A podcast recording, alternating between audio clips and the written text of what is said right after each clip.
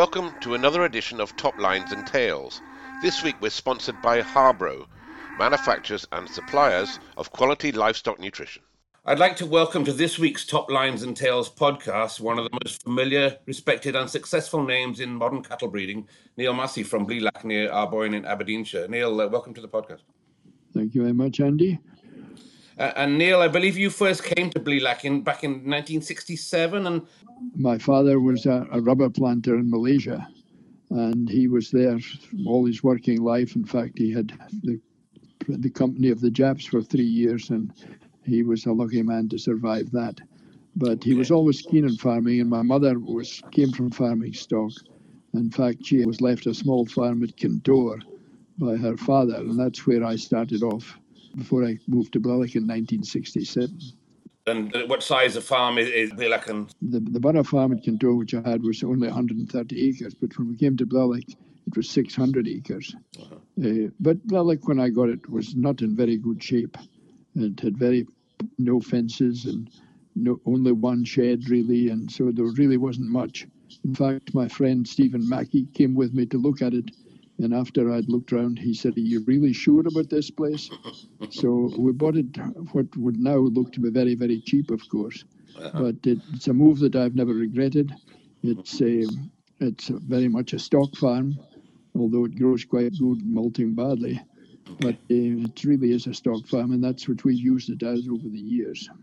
Uh-huh move on to the stock then if we can chat about your, your, the famous Aberdeen Angus herd I think started in the early 70s with a couple of cows from Candacraig dispersal yeah it wasn't so much the, the dispersal they, I, I really couldn't afford the dispersal ones I got a couple of old cows from them that were really not going to the dispersal and that's really what we started with uh-huh. and then uh, we then went down to the Little Dean sale and uh, there we, we purchased about 20 20 odd lots, which is really about almost half the sale there.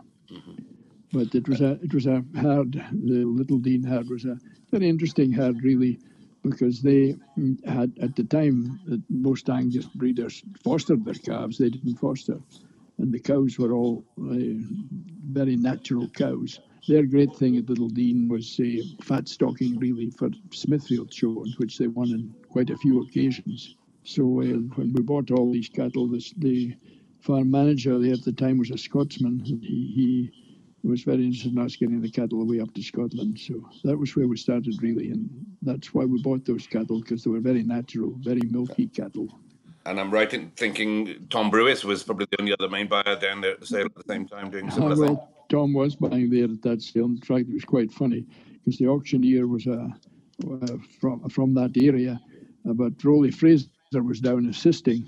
And when Tom Brewis bought his first lot, the guy turned to uh, the Rolly and said, Is that man all right for the money? Which was really quite amusing because Tom at that time was one of the leading breeders in the country, without a doubt.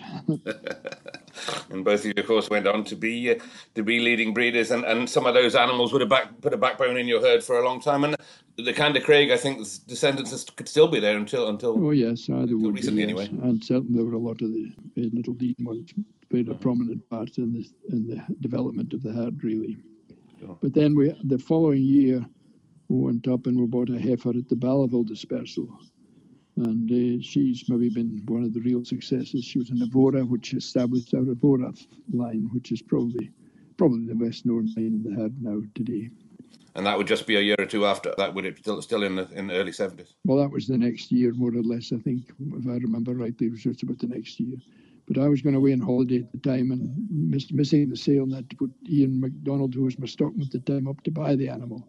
Right. And I think we paid five thousand for it, which at that time was quite a lot of money. Like you know, it would be. But she, but she has been this the backbone of the herd, really. When they're the right ones, they never dear. That's what they say, certainly. Well, that's right. Yeah. Mm-hmm. And and if we move on to the Charolais herd was added in 1974, would that be right? Can you tell me a bit more how that came about? Uh, well, that. Uh, well, I was always keen in the, in the pedigree stock, and I was very friendly with Maitland Mackie at Western at the time they, being entrepreneur kind of lads, had brought in the, the Charolais when they started off. But as he said, he wasn't really a pedigree stockman. They were kind of running with their dairy herd and they were almost in the way. And he sold them really very, very cheap to to uh, really get them moved on. Uh, so we we had I can't remember how many there were at the time 12 15 cows or something like that but I remember that I went down to a sale in Edinburgh the next month or something Ernie Dodd whom I'd never met before was introduced to me and he, offered me more than twice what I had bought for the cattle unseen which I very nearly took I may say at the time but uh, thank God I resisted it and, and kept them of course, and and Westertown would have been, well, they would have been one of the very first herds, and and uh, the Mackies were the very first ones to bring the Charolais into the country, and had to fight very hard to get them in and registered. I think. Well, well, that's right, yes, but uh, not, not not that would have been Jimmy Mackie's Bent's father, they would have been more the people did that. And Anderson yeah. Abundant was very enthusiastic about the job at the time too. But we were in quite early into the job, not not not the first lot, but the second phase really. I remember getting invited to go to one of the buying things in in uh, France by Bobby Robinson. That was a real eye opener for me and really got me interested in the Charolais job. At that time, he was chairman of the Charolais Society. Uh-huh. So uh, he was really, you know, he was, and he was, well, he became a very good friend of mine and over the years. So it was I, I really enjoyed that. That, that gave me a real interest in Charolais. Mm-hmm. Sure. We'll go through those herds in a little bit more detail, but I also recall you telling me you had a few Romagnolas for a while, wasn't there? But I do remember I had Romagnolas. I wouldn't say one of my more successful ventures. I remember you saying that you thought there was a market for them in Canada when you when you went into them. Or, or, yeah, well, but I don't think that materialised. As I say, I don't think that was one of my brightest moves. you did go to Canada, didn't you? Maybe a little bit before the other breeders started going out. No, I, I, I wouldn't say. I went before because uh, John Graham and was before me, and Tom Brewis and John Moores all went out before me, and uh, Willie Robinson from Nightingale. But I did go out quite early, and uh, I bought my first one in 1977, I think, when I went out and, to um, Regina and I was amazed by the whole thing, and I was really taken with the cattle. And I bought this bull at auction, actually, Skillimano Revlon. And uh, I also bought a couple of heifers from them that day, too. One of them, which was proved to be very good. But Revlon was an excellent bull. Not huge, but big by the Scottish standard at that time.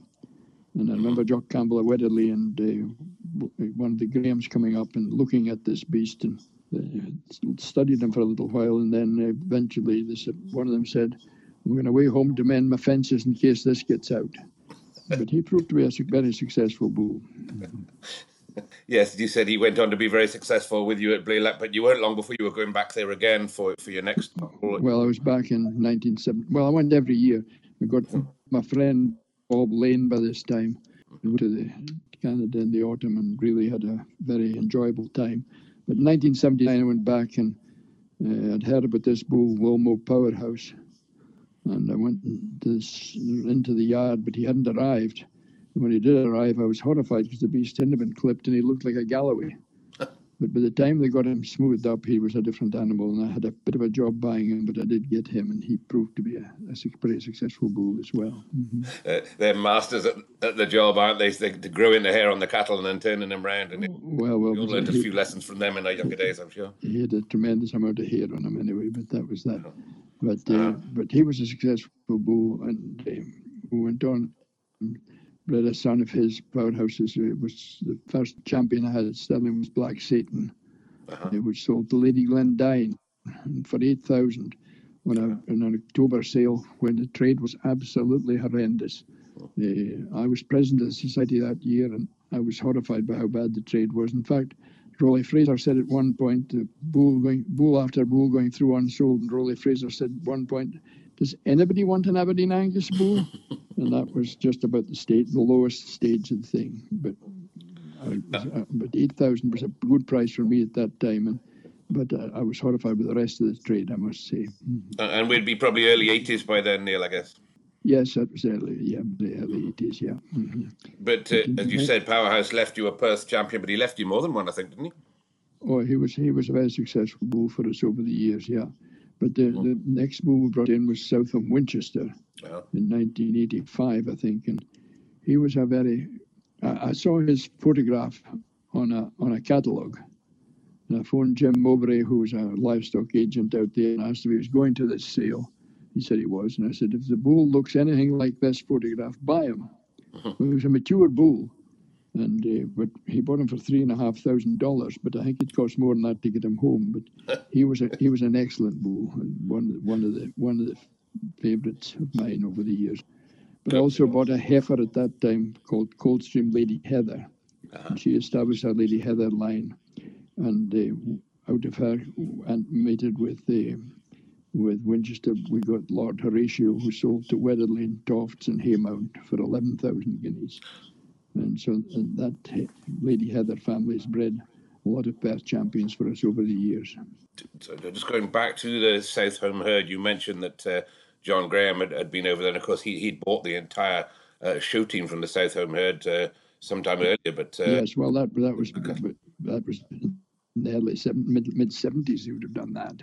Uh-huh. Uh, but he was the first man that really took in a powerful load of stuff and it's had a huge influence now. It had. I mean, it had all been good. We, we bought a lot of bulls, not me entirely, but collectively, British breeders bought a lot of bulls that were very extreme.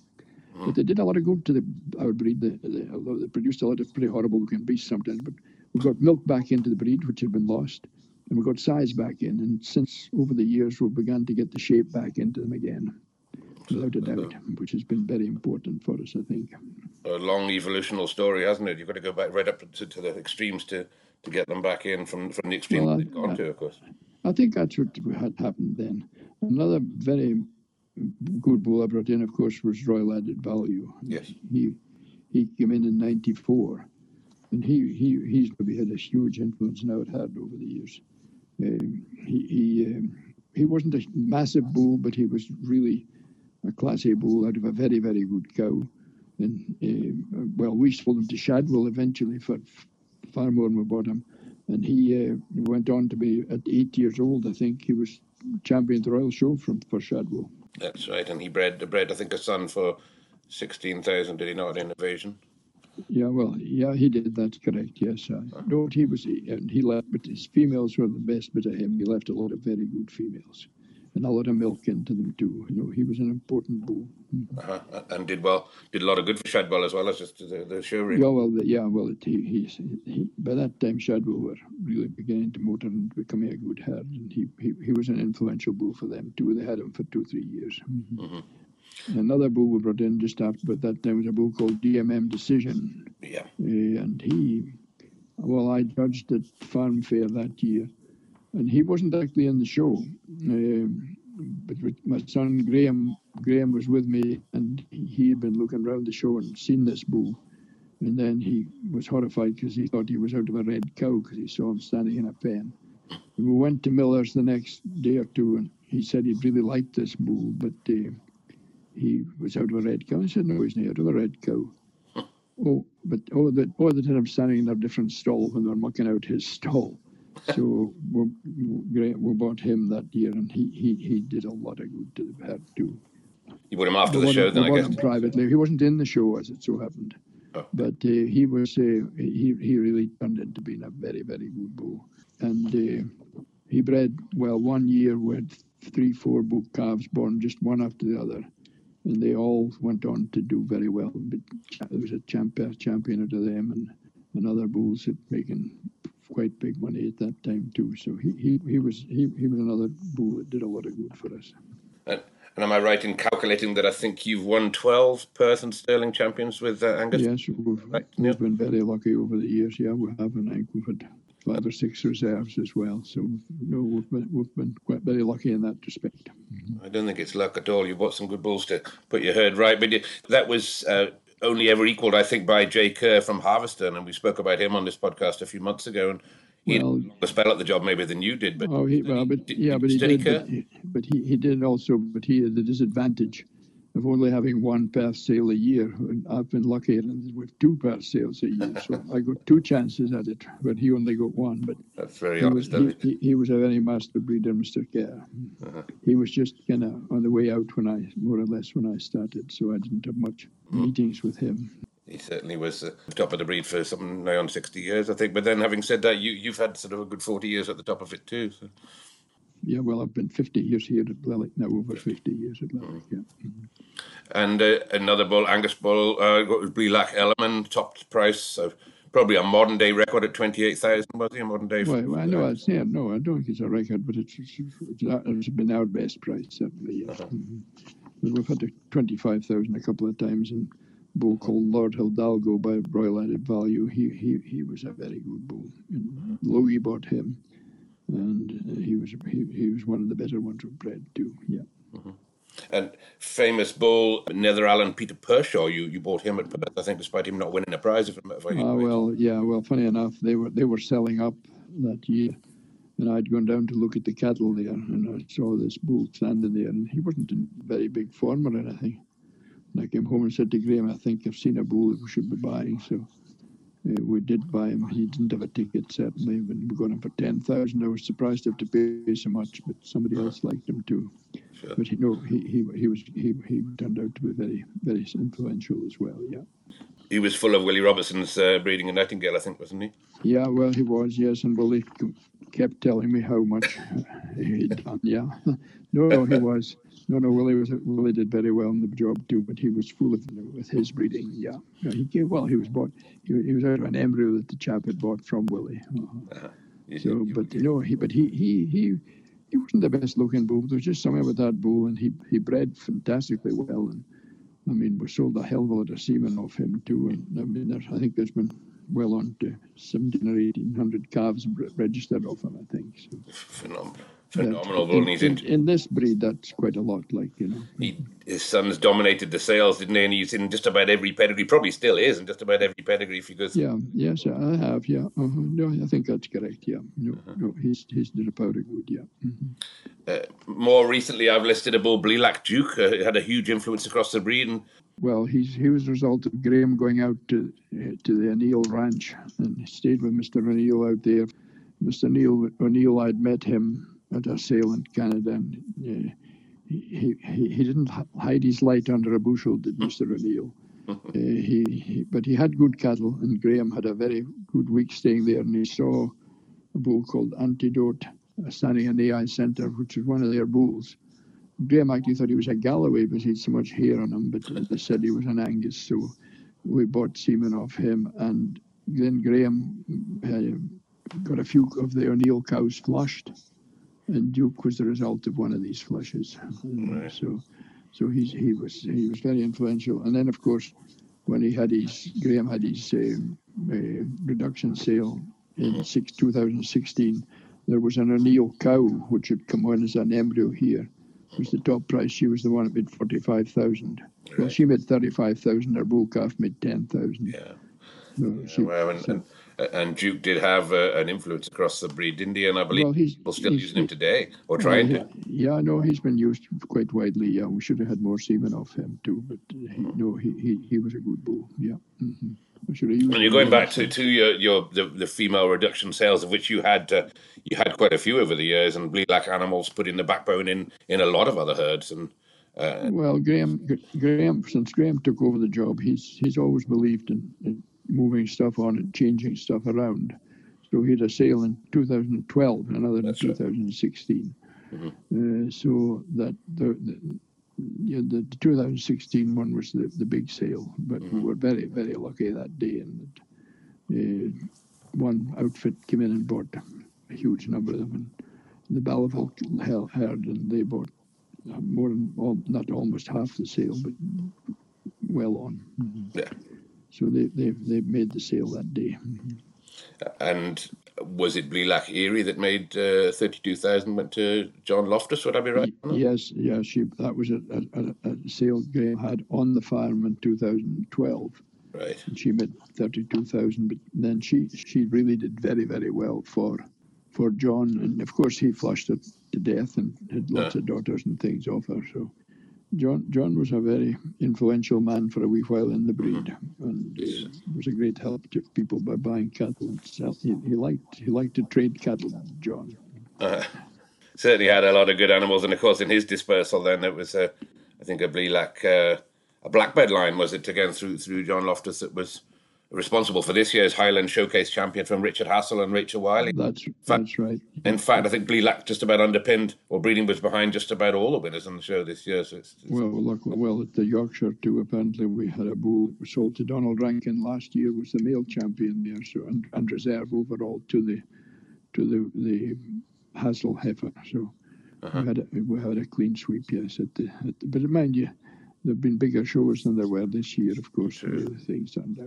Mm-hmm. True enough. And you had your share of, in, in the show ring yourself. Of course, you did show for a while. I think you gave it up back in the was it back in 2000 when you sort of get the showing, but you were Well, I I, I kind of gave up the showing. Uh, we've had a bit of luck at the Highland and the Royal. We've had champions at both, uh-huh. maybe more more than one. But, uh, but Graham took it up again when his, his my daughter Haley was kind of keen for a wee while, and so we had a bit of showing at the Highland then, and a bull called Ballykeggitist that won won at the Highland that year.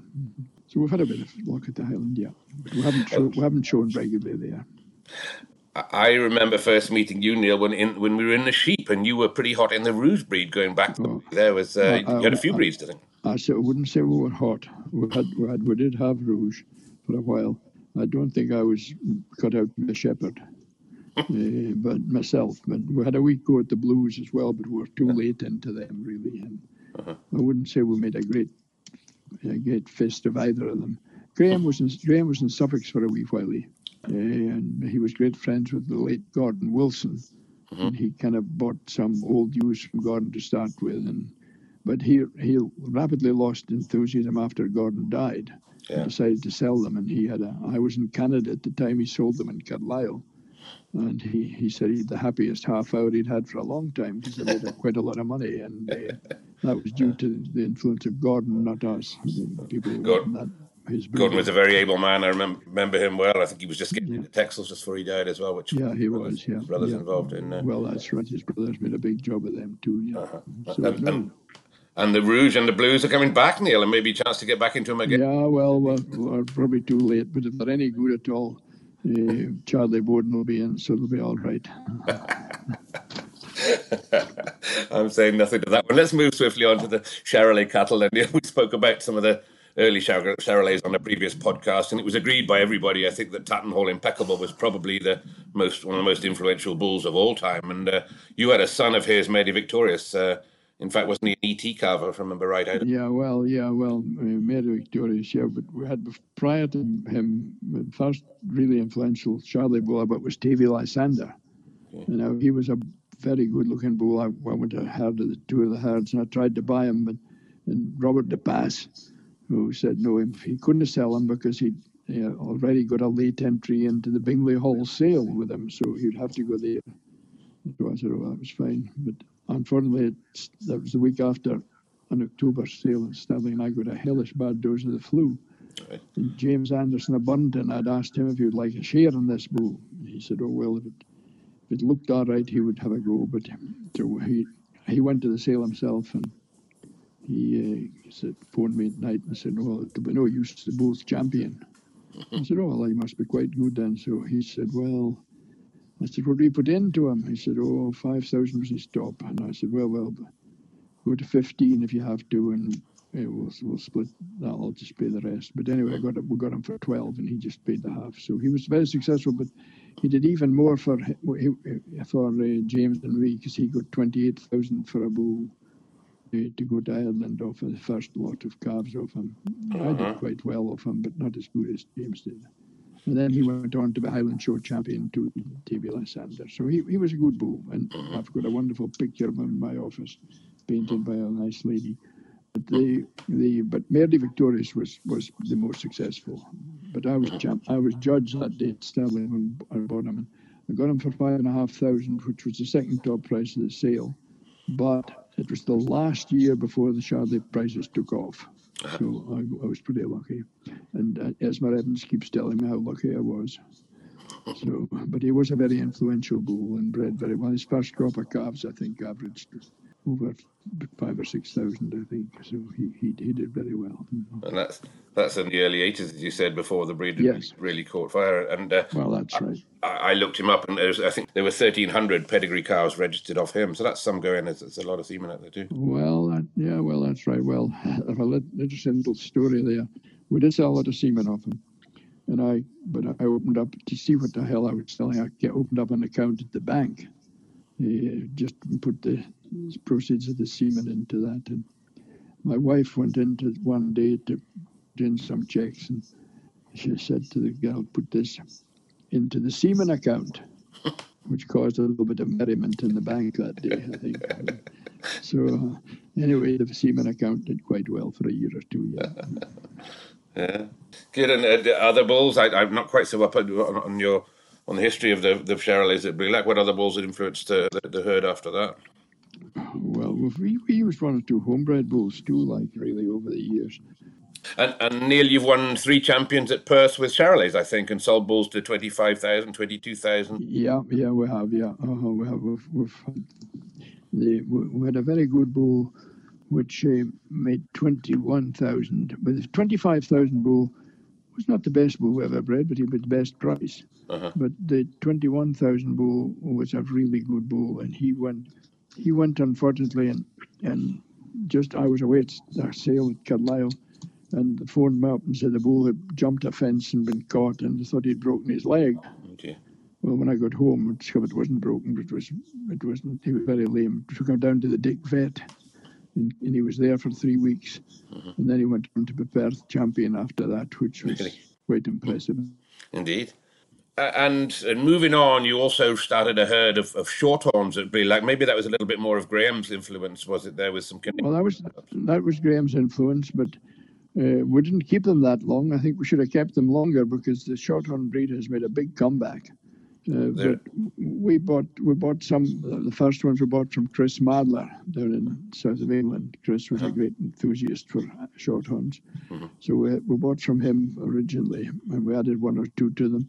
But we never got terribly serious with them. But we we, we showed them at the Highland, and we had a heifer that was junior champion at the, at the Highland show.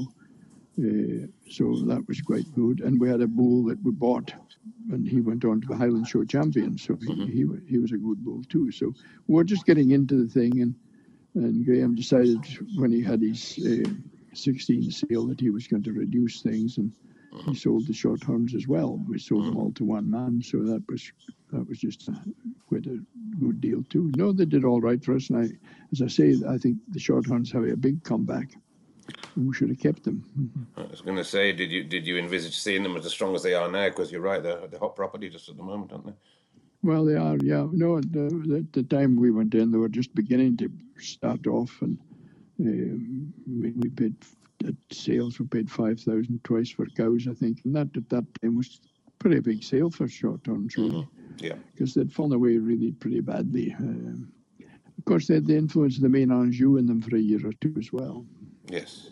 Uh, Bill Bruce at Balmoral had had a very good herd of shorthorns, which was really based on Maine Anjou. Mm-hmm. But they were very impressive cattle. Uh, some of the Canadian blood, of course, would have come in. There'd be a slightly different different beast coming in from Canada, I guess.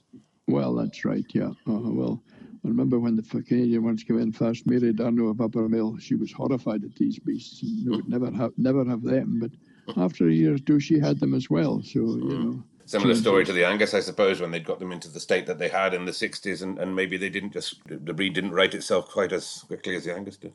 Probably not, but they, you know they had really dropped off in very small numbers, and now now they're almost as strong as the Angus in number wise. I mean, mm-hmm. uh, and they're selling more and more bulls each year.